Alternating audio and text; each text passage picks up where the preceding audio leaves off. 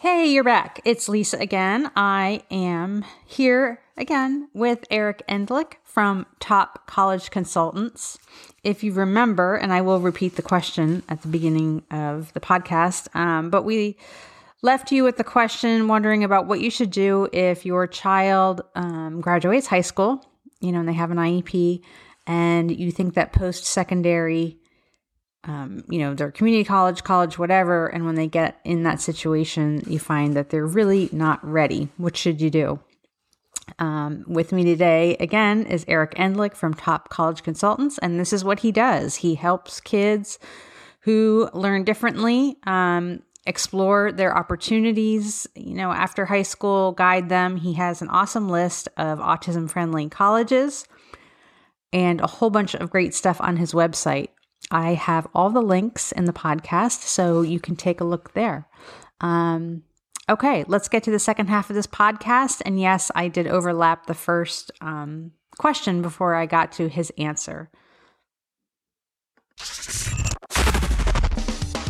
Welcome to Don't I E P Alone, the only podcast dedicated to helping parents navigate the I E P process and hosted by a special education advocate. Okay, your host has been attending I E P meetings for over a decade and has helped thousands of parents go from an I E P rookie to an I E P all-star. Be prepared to learn tips that will be a total game changer for you as a parent advocate and, most importantly, your child's outcomes. Partnered with the award-winning blog A Day in Our Shoes, you'll be confident, knowledgeable, and actually looking forward to your next I E P meeting. Don't I E P Alone. Get ready. Here's your host, from suburban Philadelphia, Lisa Lightner. Program services to support their student. Okay. Um, there's been... I work here in, in the state. Um, I work as a, an I E P compliance monitor, which means that I go around to different school districts when they're due for their compliant their their compliance monitoring, um, because the state requires that, you know, so many state employees do it, and then they have volunteers, and then the, they require that parents, you know, trained parents be on the team. So I do this. Several years ago, um, I was doing a a monitoring at a school district in suburban Philadelphia. And um, my blog wasn't nearly as popular then. And, and honestly, I'm not famous now. I'm not trying to claim to be, but the guy had this, this one administrator had no idea who I was, you know, here as part of this monitoring. He just thought I was, you know, there to monitor and didn't really, he just didn't know who I was. And he wasn't watching or paying particular attention to what he was saying. And he started, I'll say, running his mouth, for lack of a better term. And he was telling the other folks there who were retired educators as part of the team I was on that their, their kind of standard M O was to, you know, they, they were passing kids through with learning disabilities. You know, they had I E Ps. Some of their needs were being met for the most part. But when it came time to graduation, what they were doing was they had been instructed by their attorney to offer a thirteenth or fourteenth year. So, you know, it's time to time to graduate, time to transition. And, and the school says, well, do you think you need a thirteenth or fourteenth year? Of course, m- most kids, you know what most eighteen-year-old kids want to say, you know, no way, you know, I'm I'm leaving, I'm out of here. Um, but then this disturbing trend has erupted in that these kids go off to college at, at different levels, community college, whatever, and they're not ready. And we're finding here locally that a lot of community colleges are pushing back saying, you know, we're spending too much time remediating this ki- these kids because they really... they weren't ready. Is that something that is just, you think, localized here? Or is that something you hear about? And what should parents do if, you know, their kid receives a diploma? They think they're ready for, at the very least, community college, and then they get there and they're really not. Yeah, well, that's, this is actually the reason I became an educational consultant, because as a psychologist working with teens, I was seeing students go off to college and run into these problems because they were not college ready. So I think it's important for parents, while the student's still in high school, to be to be looking at their child's college readiness, and that's something that I do when I meet with families. And then I suggest college readiness programs that a student might be enrolling in while they're still in high school. It might be a summer program, might be a program they do outside of high school, or something they do between high school and college. So it might be a P G or gap year type of situation, not an additional year at their own high school, which is just potentially sort of more of the same, but a program that is specifically designed to prepare kids for college that might have some college courses and offer a lot of support. Um, and, and I do see more and more of these programs springing up.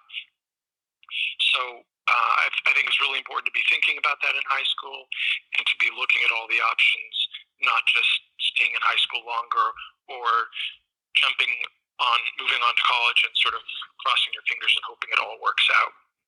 Yeah, good point. Yeah, just definitely, you know, the gap year is becoming more common, so um, exploring that as well. That's that's a great idea. Yeah, and there's there's research showing that, that students who take gap years get better G P As and have better outcomes, uh, do better in terms of graduation, and that's across the board. And I'm not just talking about students with special needs. So there's a lot of advantages to a gap year. It gives the child's brain another year to develop. Um, the child's brain isn't fully developed until their m- mid to late twenties, and students with delays, students with A D H D have additional delays, so they're already two or three years behind their peers, and a gap year gives them a little time for their brain to catch up while they are, as I said, learning skills such as time management and other skills to thrive in college. Great. Um, I have I have another friend with a child with disabilities, and in Maryland, he actually enrolled in a small college that offered a hybrid program so that if he, and actually his problems were more physical and medical rather than developmental, but he was able to, if he was not physically well enough to get to class that day, he was able to do the course, the classwork at home. Um, yeah. Are those increasing as well, or was this just a unique thing? No, there's definitely an increase. I mean, online education is exploding in its own right, as well as these sort of hybrid models. And um, it, it offers a lot of flexibility for students who are working, or it's, it's students who might have limitations, medical or otherwise, that make it difficult for them to physically get to class. Um, so it's nice to have that option out there. Obviously, if you just do online education and not a hybrid, then you may be missing out on some of the social components and other aspects of college that students really enjoy. So um, I think uh, hybrid potentially gives some students the opportunity to have the best of both worlds. Sure.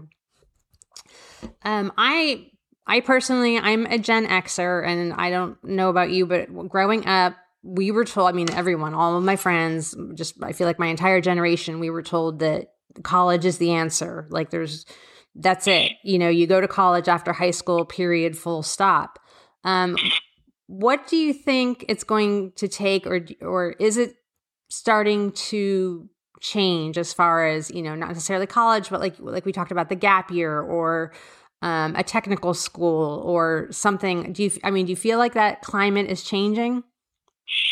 Well, I think it depends on on the neighborhood that you're in.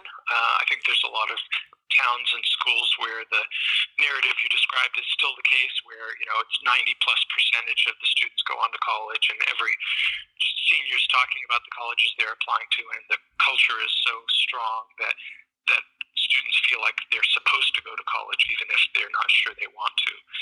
Um, so I, I do think that's still the case in some communities, but overall, I, I think the, the discussion is getting much broader, and we're seeing a lot more options. Uh, certainly, th- there have always been other options, like going into the military, going into a trade, going to trade school, doing an apprenticeship, um, working for a few years and going to college later when you feel like you're ready for it, or going to work at a job where your employer pays for college. And we're seeing that more and more, particularly with online education, where lots of national employers are actually essentially giving their employees free college. So it's a it's a great deal and it's a great opportunity.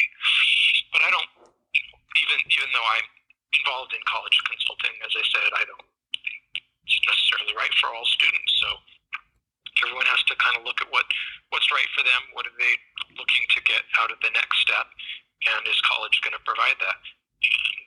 And again, there are there are non-degree programs in colleges too, or as well as certificate programs, not just for students with disabilities, but for students in general who maybe want to learn certain skills, let's say a computer language or a technical skill, or um, work in the healthcare industry, but not necessarily go for a full degree. So there's lots of, and uh, this is one area where community colleges really shine, where you can go and get certificates and get technical training.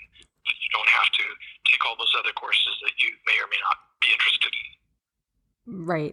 Do you have any advice for either the parents or the students who are having trouble getting over that, like, mental hurdle? I'm thinking in particular, I had one one client, this was many years ago, but um, he was in high school and just, it was so, he had, again, his issues were not so much developmental as health and medical, which in turn put him behind his peers. He had the ability to catch up. It was just that, like, time was kind of not his friend because he was constantly hospitalized.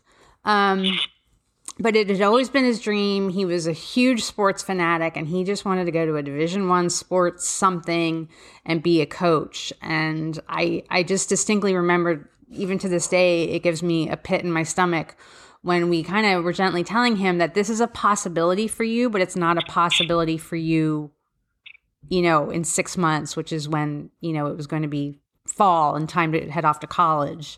Um, and it was just so heartbreaking for him. So when parents or kids have that, that idea of a different kind of path, is there, do you have any tips to help them get over that? Yeah, well, just, you know, listening to you talk about this student, you know, and if I was talking with the student, I might kind of try to dig a little deeper to understand why you want this particular path. So he had a particular ambition or path in mind to be a coach, um, and it sounds like it was because of his his love for sports. So what he was really looking for, as I hear it, is is something that would allow him to have a career connected to sports. And being a coach is just one way to do that. You could be, for example, an athletic trainer or a physical therapist working with athletes. There's a lot of different paths you could take that would still connect you to sports, or you could go into sports management or marketing or promotion and work with a professional sports team. So uh, I think it's important to look at what am I trying to what's am I trying to get out of this experience, and is there more than one path to get there? Uh, because then you may realize, gee, you know, becoming a Division One coach is super hard and competitive, but there's a whole bunch of other things I can do that will keep me very involved in the sports industry and allow me to do what I love. Um, but getting back to your question of sort of how do you how do you deal with that pressure around you to go to college? Um, I, I think about it. One of the ways I think about it is that in that junior and senior year, where you're surrounded by parents and students and teachers all buzzing about college, as soon as you walk for graduation in high school, that's all going to disappear. And isn't that the those, truth? those students, those students who were talking about college, you know, you're not going to see most of them again, and you're not going to be around those teachers again after high school. It's your life that you have to think about. It's your future and your happiness. And if going to college is going to impress a bunch of classmates for a few weeks, um, you know, getting into a certain college is going to be super impressive. They're not going to be with you for those four years of college to cheer you on necessarily. So you have to think about, you know, what's right for me.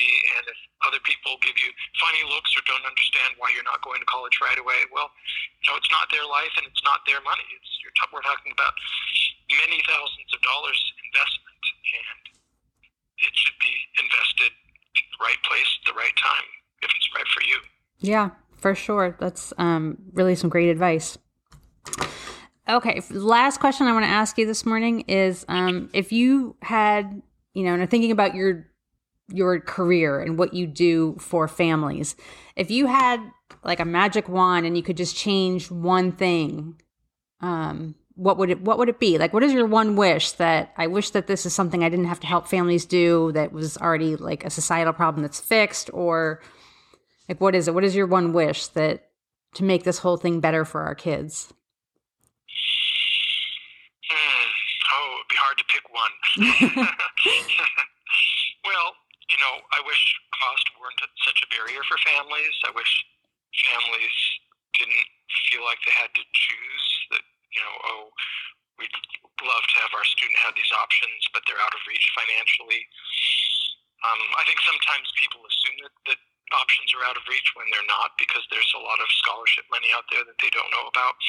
Um, but I, I think, you know, in some cases there are great programs for students with special needs that may be very expensive that not, not all families can afford, and I wish there was a way for all families who need those programs to afford them.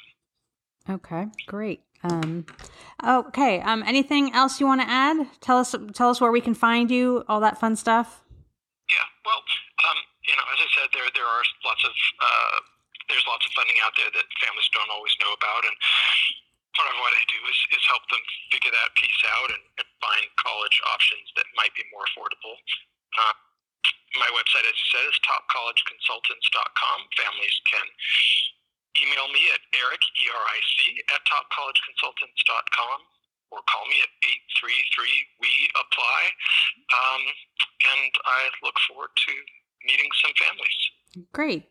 Um, thanks so much for being on. I think this was an important topic. Um, I, you know, I'm sure you get the same vibes that I get, that a lot of parents like us think that college is just not, not an opportunity for our kids, and that's just not the case. Mm-hmm. Yep. Regardless of the disability, there there are tons of great options out there, more than ever. Okay. All right. Well, thanks so much. Thank you. Thanks for listening to the Don't I E P Alone podcast. No parent should have to I E P alone. And with A Day in Our Shoes, you don't have to. For more I E P assistance and letter templates, visit a day in our shoes dot com. For ongoing assistance and support, follow our Facebook page and group.